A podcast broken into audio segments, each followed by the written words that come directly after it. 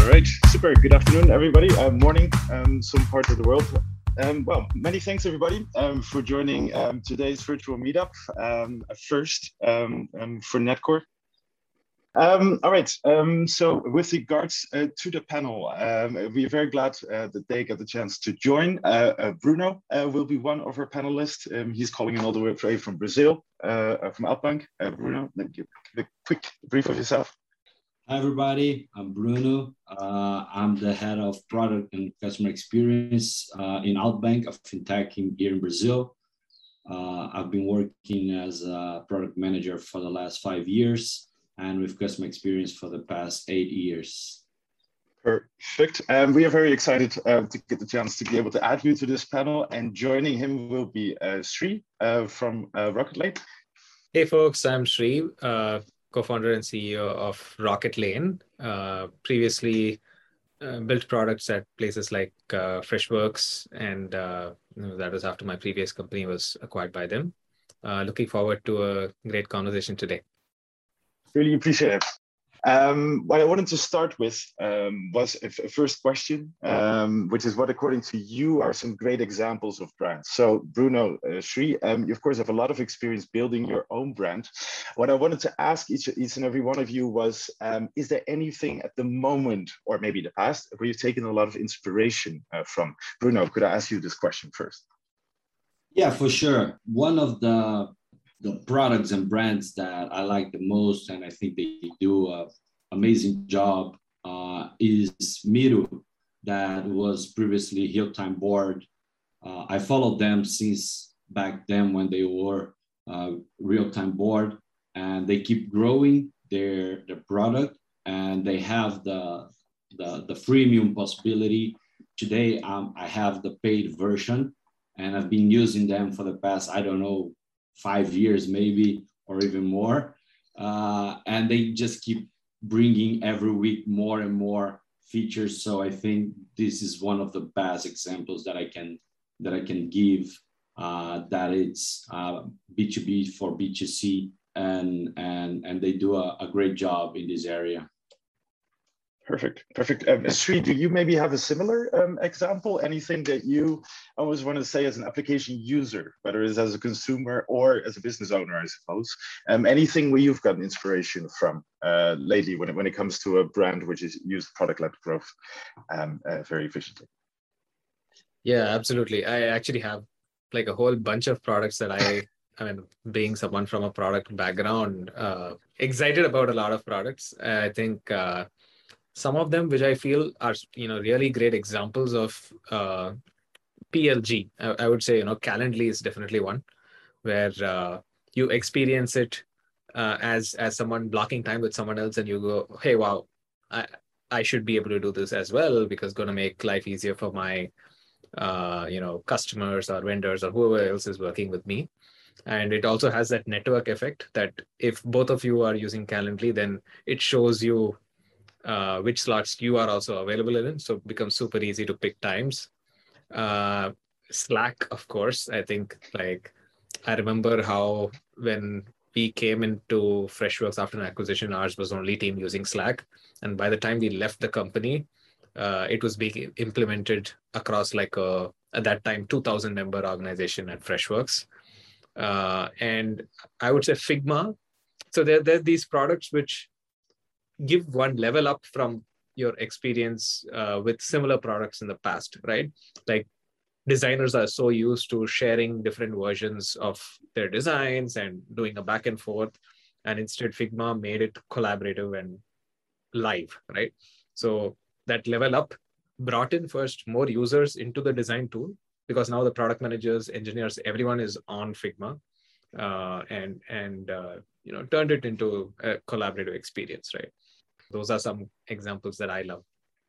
Perfect. Many thanks for that. Really appreciate it. And Bruno, if I could just quickly ask you one last follow-up question, because I think we just heard a couple of examples of what we personally enjoy, of what we think are good examples of product-led growth.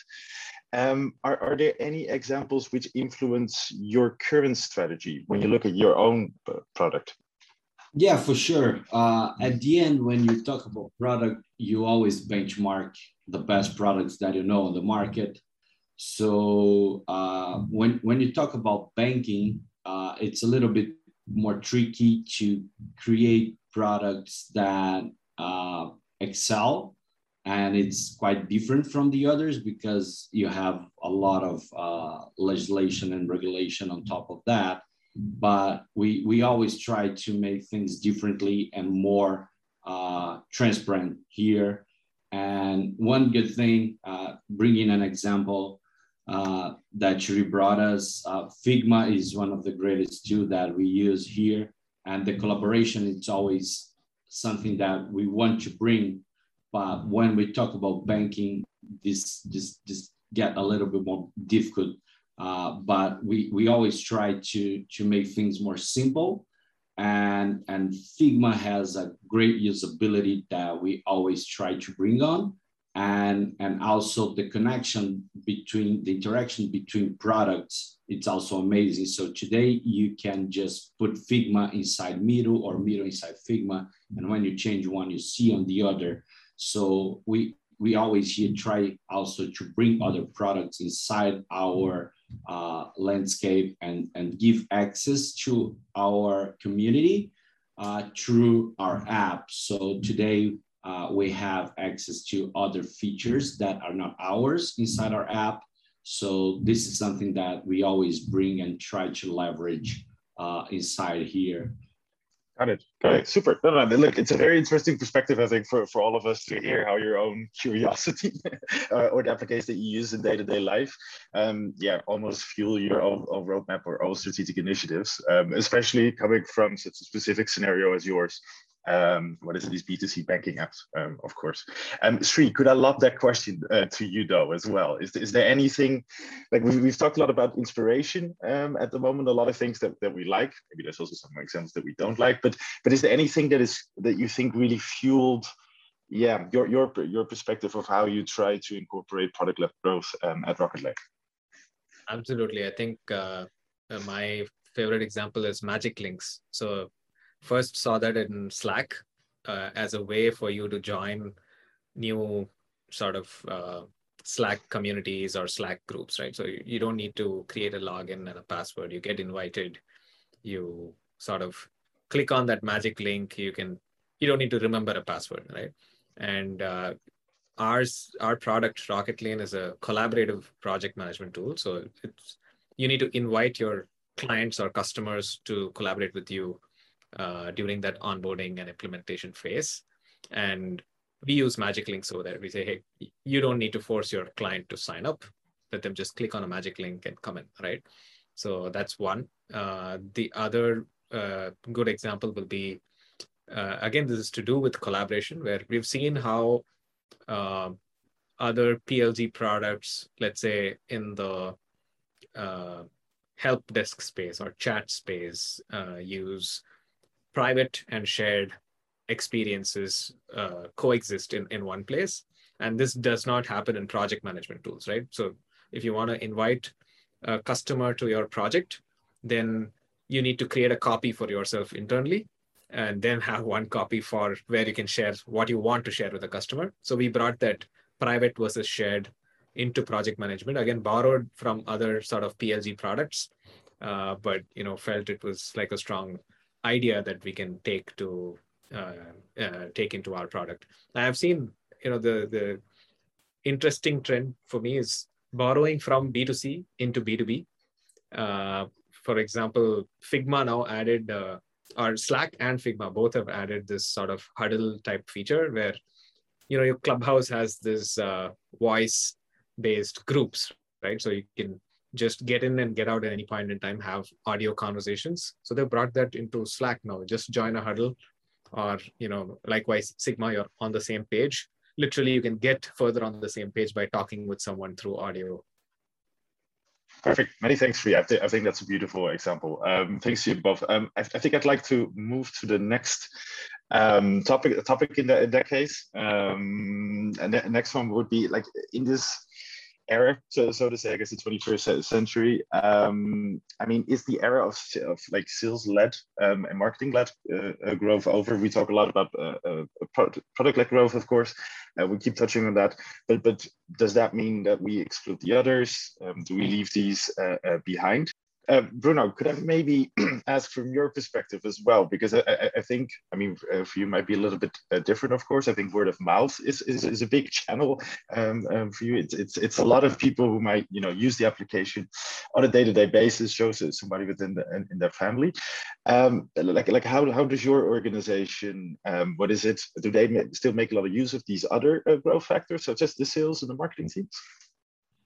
Yeah, so when we talk about Alt.bank, we don't have a sales team, even though I think the sales team will continue to exist. As Krish mentioned, we have companies and we have products that it's required that we have a salesperson. But when we talk about digital products, the sales team will keep decreasing and more for B2C, and even when they get more specialized and more for a specific usage, you don't need actually a salesperson. As we mentioned here, you just see the product, you see someone using, you love it, and you just try it. And as Krish mentioned, if it fits you, you keep using, otherwise you just drop and go to the next. Marketing is still more present, because when you just get into the marketing, it's difficult for you just to grow on mouth to mouth. You need to have a member get member experience, or you need to show somehow. And for example, here at Alt.bank, we are financial products. So people need to trust you. And if they don't see you, they don't trust you. So marketing is really important for us as a brand, and not as a product itself, because if you don't trust the brand, you won't use the product for the market that we are sit on. So marketing is still really important inside us. And I see sales inside Alt.bank as, let me say, as a business development team. So they sell our vision and our mission to other companies and to other people to create partnerships and leverage our ecosystem and create better partnerships for us. So I don't say that they died, but they just switch a little bit what they do. They keep selling us, but they sell to a partner or to someone to create a better environment for us. Understood. Yeah, they just get a very different role almost within your structure, which I can absolutely imagine. Well, coming from a B2C fintech app, of course. And what is that like for you, Sri? Because I mean, Rocketlane, it's not the oldest company yet. It's still very, very exciting. You know, on this journey, this trajectory. How would you say that these three levers of growth coexist at the moment at Rocketlane? Yeah, I mean. The category is something that you need to look at, right? For example, for Rocketlane, we are in a new emerging category. There aren't products that do what we do. We're sort of creating a new category. And so while there can be some product-driven growth, you can't do it alone just as product growth, right? So you need marketing to sort of talk about what is it, what is, you know, why is this category important? Why should people pay attention to what we're doing? To get those first, you know, set of people. I think it also depends on stage of the company and stage of the category. So initially you need to do some education in the market, which means marketing needs to really, you know, contribute heavily at get-go. And of course, I think sales needs to help leaders understand ROI. There are some products which will be more, you know, individual user can find value on their own, and then others around them can borrow, and it sort of spreads into the team. And that's the typical PLG sort of product in the B2B world. But there are others where a team as a whole needs to decide what to use, right? And hence, that's where sales usually comes in, where you need to work with the leader, give them the right picture of what's, what the team is going to tell the leader, you need to give them that consolidated picture so that the leader can buy into the vision, and then the team can attest to it, right? Once they start trying the product. So that's, I believe you can't say sales is done with or marketing is done with, because really there are organizations that are going to find what is their true strength. Is product important? I think it's become hygiene that you need to have a kick-ass product to win, because people compare you with the B2C product experiences, even the B2B world now. And hence, whatever you're building, you need to have like a great product experience, but product experience alone is not going to help you win in every kind of market. Each stage of company and each stage of category may require a different play. Product should sell itself once you get to a certain stage. Yeah. Super interesting. Yeah, on my perspective, the product is the best post-sales person because otherwise it doesn't sell itself, but it makes you keep using it. Yeah. So the post-services is based on the product, I think so. Yeah. Actually, that brings one more thought to my mind. If you look at the, you know, there's this big momentum behind customer success as a category, as a role, right? And if product were selling itself and growing itself, you wouldn't see customer success grow as much as it is growing. So it's not yet happening is what I would say. Yeah. It's a healthy mix of all of them. But I think that's an interesting insight that at least for all situations, there's no one size fits all, I think. And that you all have, you know, clearly reviewed, hey, all right, we can get from this element, we can this much growth, and it interlocks with the other elements at all times. Okay, super. Thanks for that. I think we've already had some overlap, I think, throughout this conversation with regards to this topic.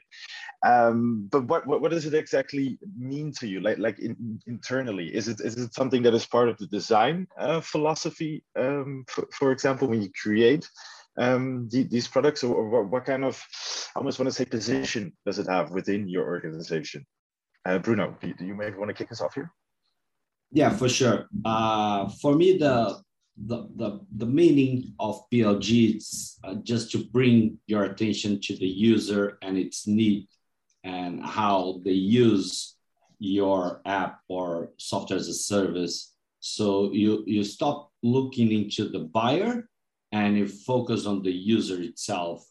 So if user wants the product, it will convince the buyer. If you're talking to a B2B or a B2C, because sometimes the user is not the buyer. So when you see someone on a company using a product so much and saying that this is important for the company and people start using it, the company will buy the product. So this is what I see as PLG. It's focusing on the user and not on the buyer itself. So you don't sell to who will buy it, you sell it who will use it. Yeah, absolutely. And Sri, any thoughts here? Yeah, I definitely agree. It's about like a mindset change in a way. Once you start paying attention to, hey, I want to be product led in some ways. Because it's a big lever for you to have if your product is able to sell itself more, if your product is able to bring in new users.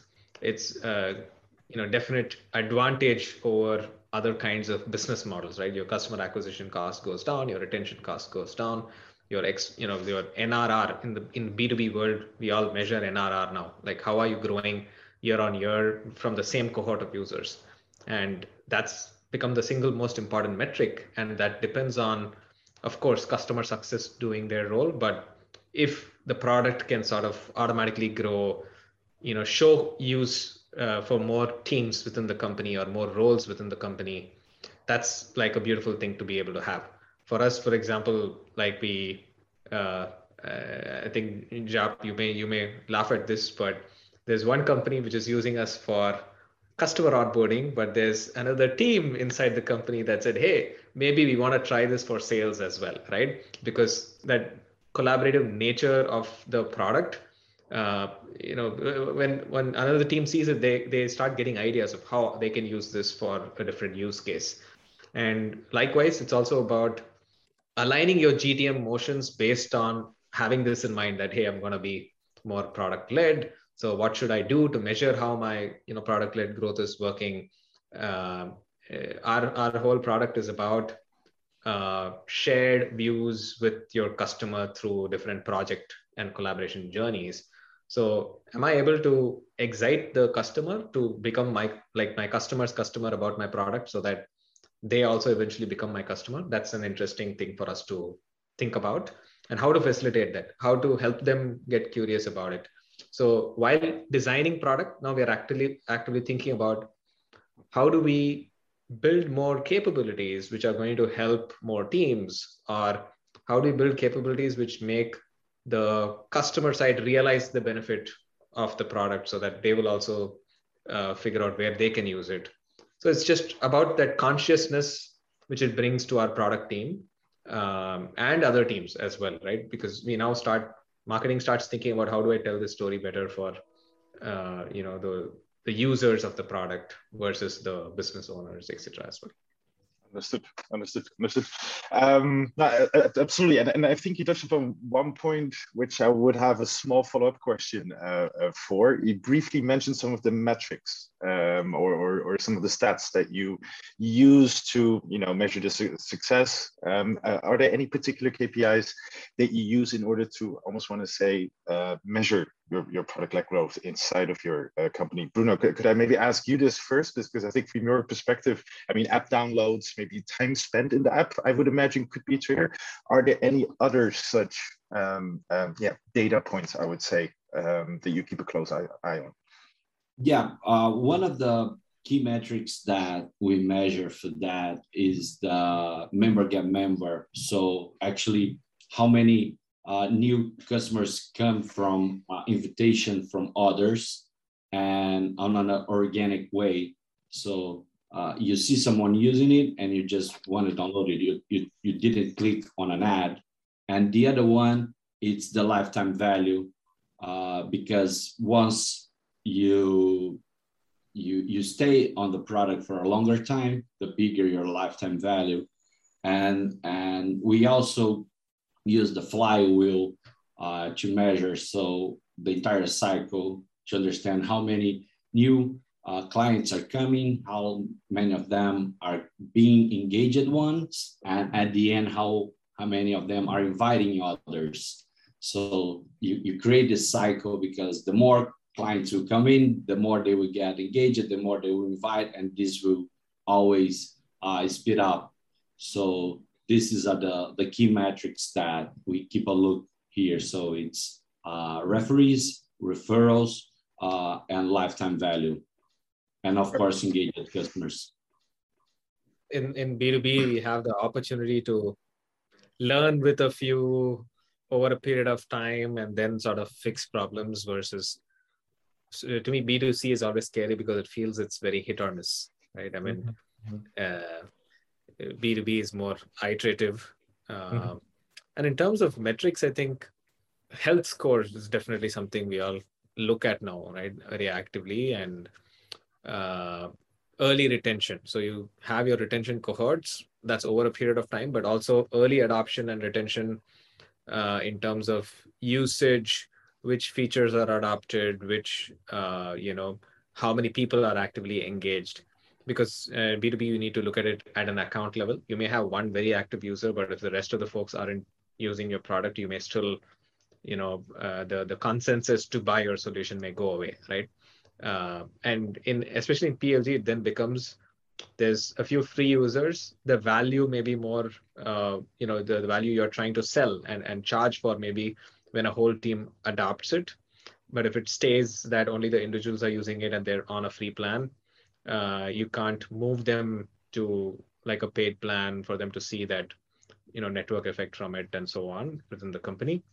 And I think the reason why onboarding related metrics, adoption numbers, feature usage, health scores are super important, is because the GTM motion itself is going to be different for heavily PLG products, where you're going to say, hey, I see so many users in this company have started using my product. Let me go and sell to them now. Right? This is what a Postman does. Postman, the developer tool. Right? So I'm sure there are a bunch of other dev tools as well that take this approach, where they look at how many people are using it within an org. Once they see there's enough usage, that's when they're going to even go and sell. So it's important for that adoption to succeed, for you to create more opportunities that you can sell into. Perfect. Understood. All right. I'd like to move on to the next topic in this case. Taking a small step back, right, just from product growth in general, I think we've gotten a lot of in-depth examples of how you currently use it on a day-to-day basis, which I think is very valuable. I wanted to grab this opportunity, mostly maybe for my own interest as well. Look, you both come from a very exciting different space. Like you mentioned, Sri, you're almost sort of built your own new category. Bruno, for you as well, the fintech industry, fintech apps, is it fair to say that it's on fire across the world? I believe so. Is there anything you can share perhaps with the audience of something that you noticed that's currently going on within your industry?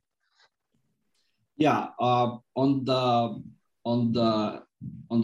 product itself world, what I see as a trend is partnerships and integrations. People are more and more opening their products and their features to be integrated with other products. And this way, we create a bigger community and I grow as you grow.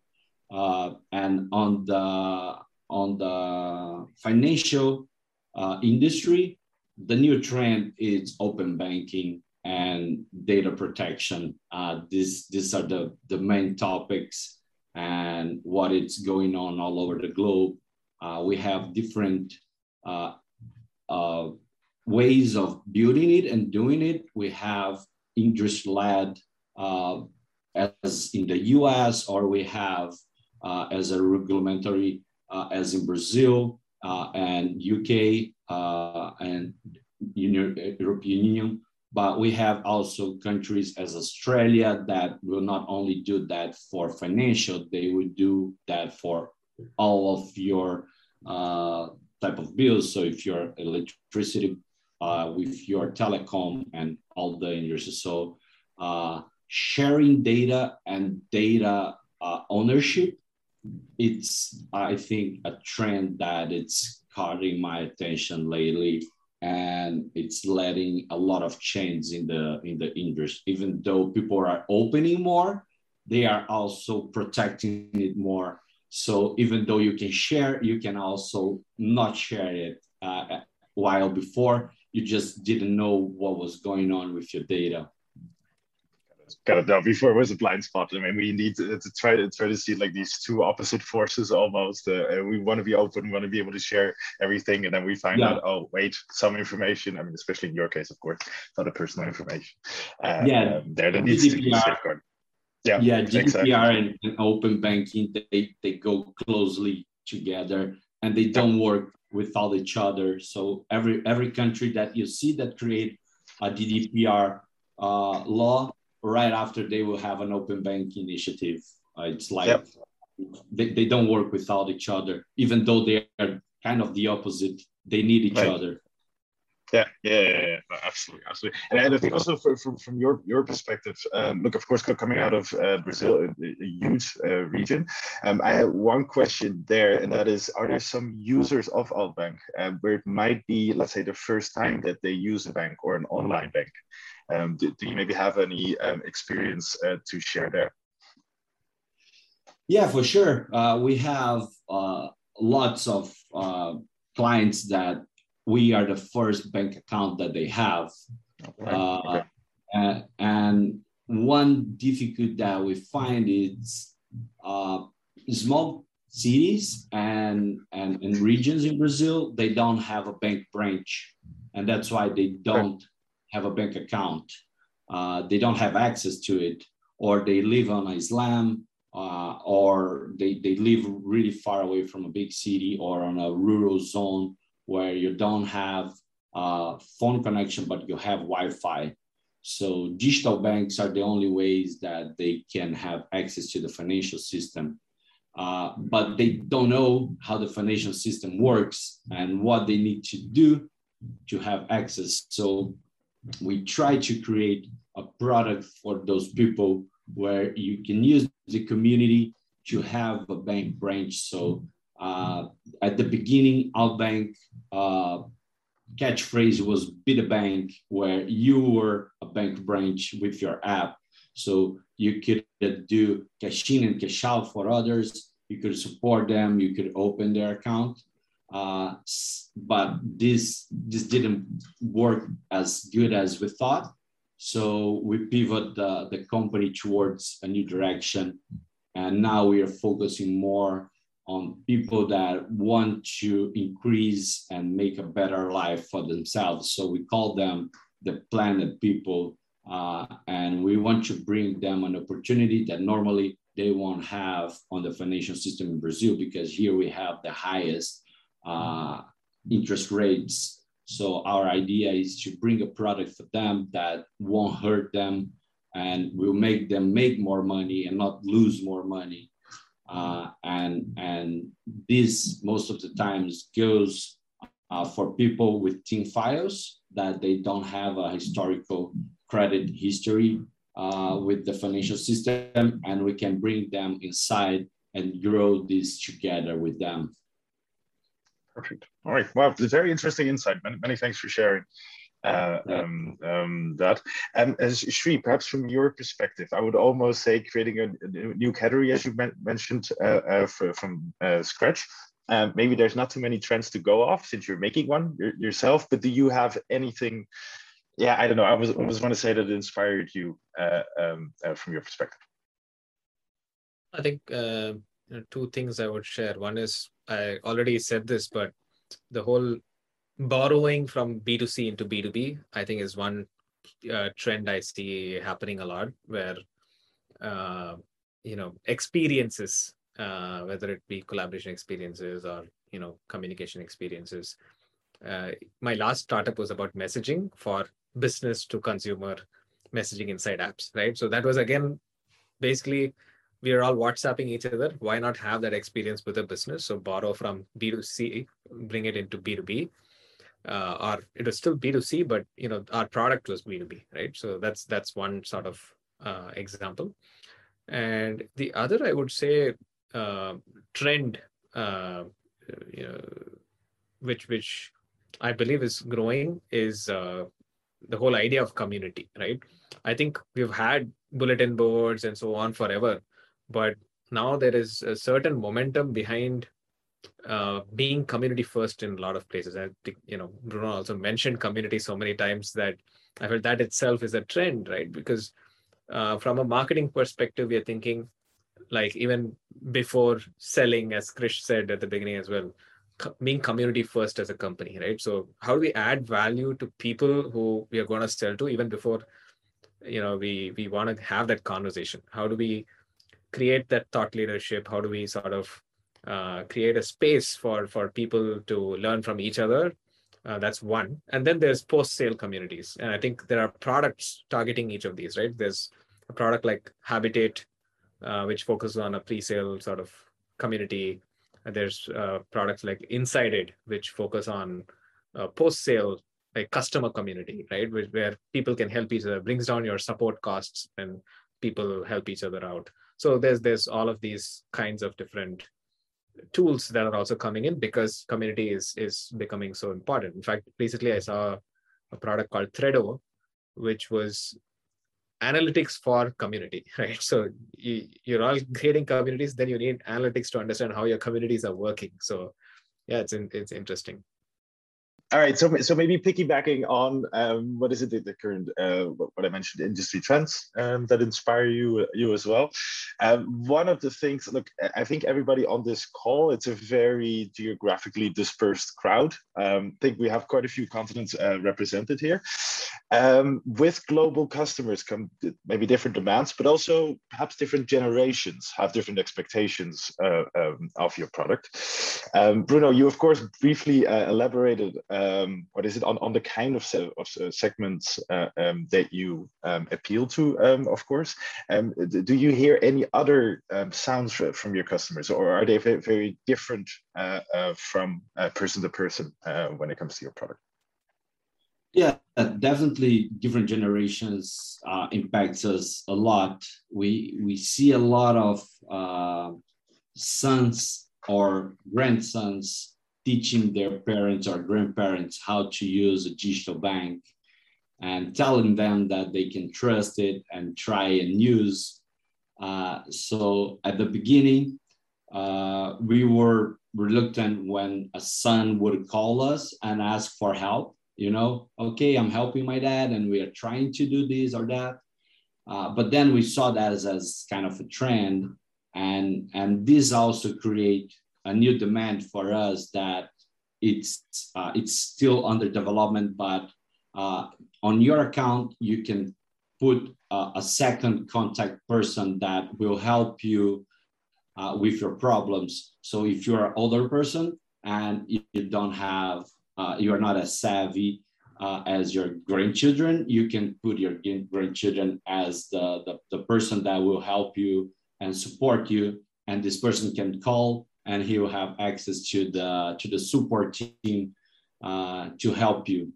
This was a feedback from them to us. Okay, I want to put you to talk to my son because I cannot do it.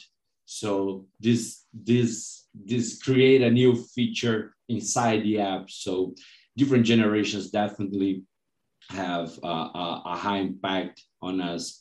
The new generation, they grow on the digital and they trust more. So the previous generation, when they go for a bank, they go for all. They choose only one bank, while when you see the new generation, they have like 7 or 8 different bank accounts where they use the best part of each of them.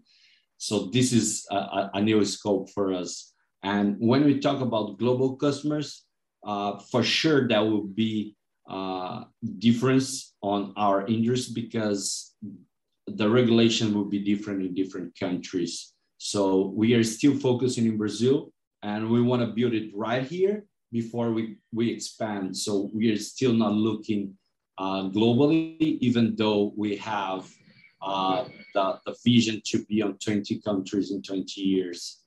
But as of now, we are still focusing on Brazil. Got it. And Sri, do you notice different demands, perhaps from the customers from different continents, for example, different walks of life? Could you give us a brief insight? Yeah, I mean, before I go there, I want to say I felt good about Bruno saying that people from younger generations have multiple bank accounts because I just opened 2 more bank accounts recently, so I'm getting younger. There we go. That's going to be a key takeaway. Yeah, but so in terms of different kinds of customers, it's very interesting, right? So I think the usability expectations of younger folks is very different. Like they're not going to accept clunky software. Right, it needs to feel modern and good. In fact, our first hire for Rocketlane was a designer because we had seen the impact of that, and I have one example. There's a person working in a call center. This is from my in our previous company, Freshworks, where I was leading a product called FreshChat. So this was at a big fintech company in Europe where they had just started using our product, and a team member who had put in his papers. He was like resigning. He's had exposure to our product as part of a training session that was ongoing for the introduction of our product. And he felt so compelled by it that, hey, this is like so interesting. I'm going to stick around for a couple of more months before I quit because I want to use this product, right? Wow. And I never heard anything like this before. But yeah, but when the customer tells you that, it felt like, oh, wow. I mean, giving good quality tools to your team can actually keep them motivated in their job for longer, because they feel they're learning something, they feel they're, you know, using exciting software, they're leveling up by learning a new tool, right? So things like that. And I think it's just, you know, expectations are sky high, right? People are used to like very simple experiences. They're spoiled by Uber and Tinder, not spoiled, but you know, the standard is high now. And hence I think, you know, the younger generations expect that, you know, B2B software should be no different. And one more example I have is ITSM tools, right? So there was actually example that one of my previous colleagues used to give, where the way software is selected today has become more, you know, less top down, more bottom up, even if it's being sold to a leader, because the leader now says, let's vote on these two tools that we are looking at to their team. And the team is going to say, okay, I like this, I don't like that. So it's not just based on what the leader wants, it's also based on what the team wants. And that's the expectation of the team. They're not going to use software that sucks. Understood. All right, gentlemen. Then many thanks. Really appreciate all the insights I think that we've shared over the last little bit more than half an hour. Thanks, everybody.